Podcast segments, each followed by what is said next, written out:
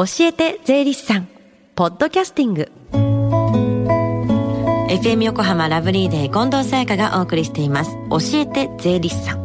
このコーナーでは毎週税理士さんをお迎えして私たちの生活から切っても切り離せない税金についてアドバイスをいただきます。担当は東京地方税理士会江口達郎さんです。よろしくお願いします。よろしくお願いします。今日もこの時間教えて税理士さんの電話相談会行われてますね。はい朝10時から税に関する電話相談会が行われています。今月20日まで毎週火曜日に午後1時までやっています。確定申告のことや日頃疑問に感じている税のことお気軽にお問い合わせください。教えて税理士さんに出演した税理士や今後出演予定の税理士がご回答します、はい、それではこの後午後1時までつながる電話番号をお伝えします。045-315-3513 045-315-3513です。さあスタジオではどんなお話でしょうか？はい。今日は平成29年分の確定申告から適用が始まったセルフメディケーション税制についてお話をさせていただきます。うんこれ去年からスタートしたばかりの税制ということであの以前にも取り上げたことがあると思うんですけども、はい、もう一度どんな制度か教えてください。はい、えー、セルフメディケーション税制は健康の維持増進や疾病の予防として一定の取り組みを行っている個人が薬局等で売られている処方箋のいらない市販のお薬の中で厚生労働省が指定したもの、えー、これをスイッチ OTC 薬品というのですが、うん、これを1年間で1万2000以上購入した場合には1万2000円を超えた部分が最高で8万8000円まで所得控除の対象になるという制度です。なるほど、まあ、いろんな用語が今出てきたと思うんですけれども、はい、まず健康の維持増進や疾病の予防として一定の取り組みを行っている方が対象になるんですよね、はい、で具体的には何をしていればこれに該当するんですか？はい、えー、一定の取り組みということになっていますが、うん、これはただ自己管理でスポーツジムに行っているとか、うん、あのランニングしているとかではそういうのではダメで、はい、具体的には人間ドックや健康診断インフルエンザなどの予防接種。がん検診が該当します、うん、それをやった証明として健康診断やがん検診の結果通知書やインフルエンザの予防接種の領収書などが必要書類となります、はい、えちなみにこれにかかった費用は控除の対象とならないので控除額に入れないように気をつけてください。なるほど。これ自体はかから入らないということですね、はい、で客観的な証明書がいるということですね、はい、でこの証明は納税者本人が受けてればいいんですか？あそうなんです、えー、このセルフメディケーション税制は本人とその生計を一にする親族が購入したスイッチ OTC 薬品が対象になるのですがこの証明がいるのはあくまで納税者本人のみで、うん、他の親族の健康増進の指示などの取り組みを行った証明はなくても制度は受けることができます。へえ。そしてスイッチ OTC 医薬品という言葉が出てきましたが、これはどんなもののことを言うんですか？はい、えー、厚生労働省が指定した医薬品の成分に対してこの成分が入っていればセルフメディケーション税制の対象医薬品となるのですが平成29年1月の開始時点では83の成分のうち対象となる医薬品数の数は1050ありましたが増減がありまして平成30年の1月時点では1676の医薬品が対象となっています。はい。同じ成分が入っていても厚生労働省が税制の対象医薬品としているものとそうでないものがあるようなので、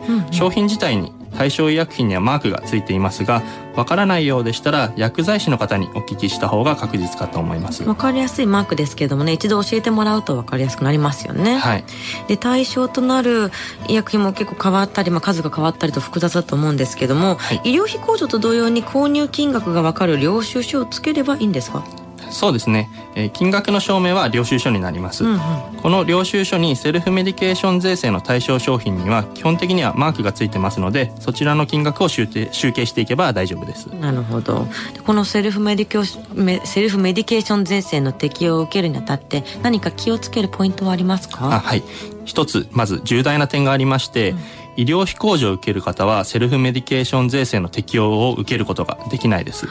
併用はできないということですね。医療費控除は最高200万円までの所得控除なんですが、このセルフメディケーションは最高8万8000円の控除となります。うん。また医療費控除では病院までの電車代やバス代も計算に入れることができるんですがこの制度はあくまでもスイッチ OTC 薬品の購入代金のみとなります、はい、またサプリメントやビタミン剤などは現在はほぼ対象となっていないので風邪薬や胃腸薬水虫の薬や湿布花粉症の薬などで厚生労働省が指定した品目のみ対象となりますのでその点を気をつけていただければと思います。なるほど。医療費控除ともまた全然違うものだったりして難しいですよね。そうですね。初めての税制なのでです、はい、でこれ詳しく知りたいという方は今回相談会でね訪ねてみるのもいいですね。そうですね。ではこの後1時まで行われる無料電話相談会の電話番号をもう一度お知らせします。045-315-3513 045-315-3513です。ぜひご相談ください。今日で一旦江口さんとはお別れになるんですよね。で来週からは、はいえー、確定申告期間にあたる2月3月は週替わりでこのコーナーを担当します。はい、来週は正木聖剛さんが担当します、うん、え私は来月13日にまた担当しますのでその時またよろしくお願いします、戻ってこられるということですね、はい、この時間は税金について学ぶ教えて税理士さん。今日はセルフメディケーション税制についてでした。江口さんありがとうございました。ありがとうございました Deep inside your ears still lingers on the fading sound of footsteps so clear to hear whenever I find you with empty beer bottles in your hand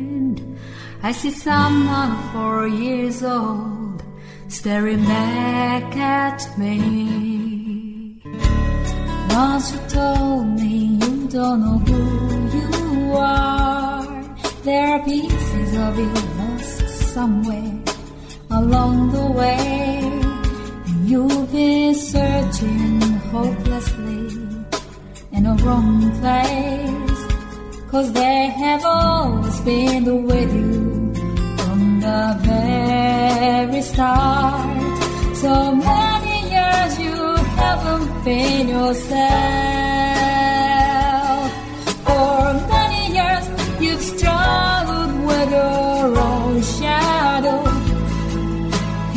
Time is slowly getting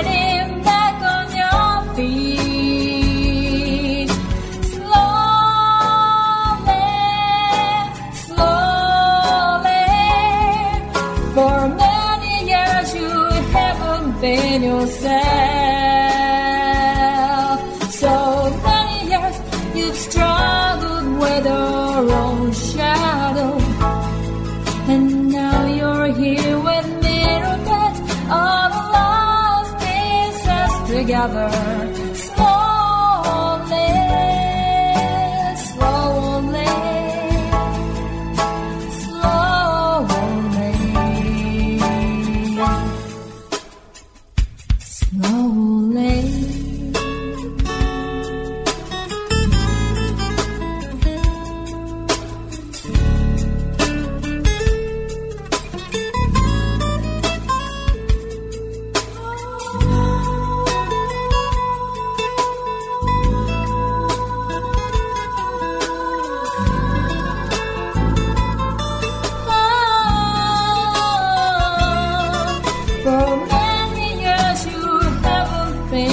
okay.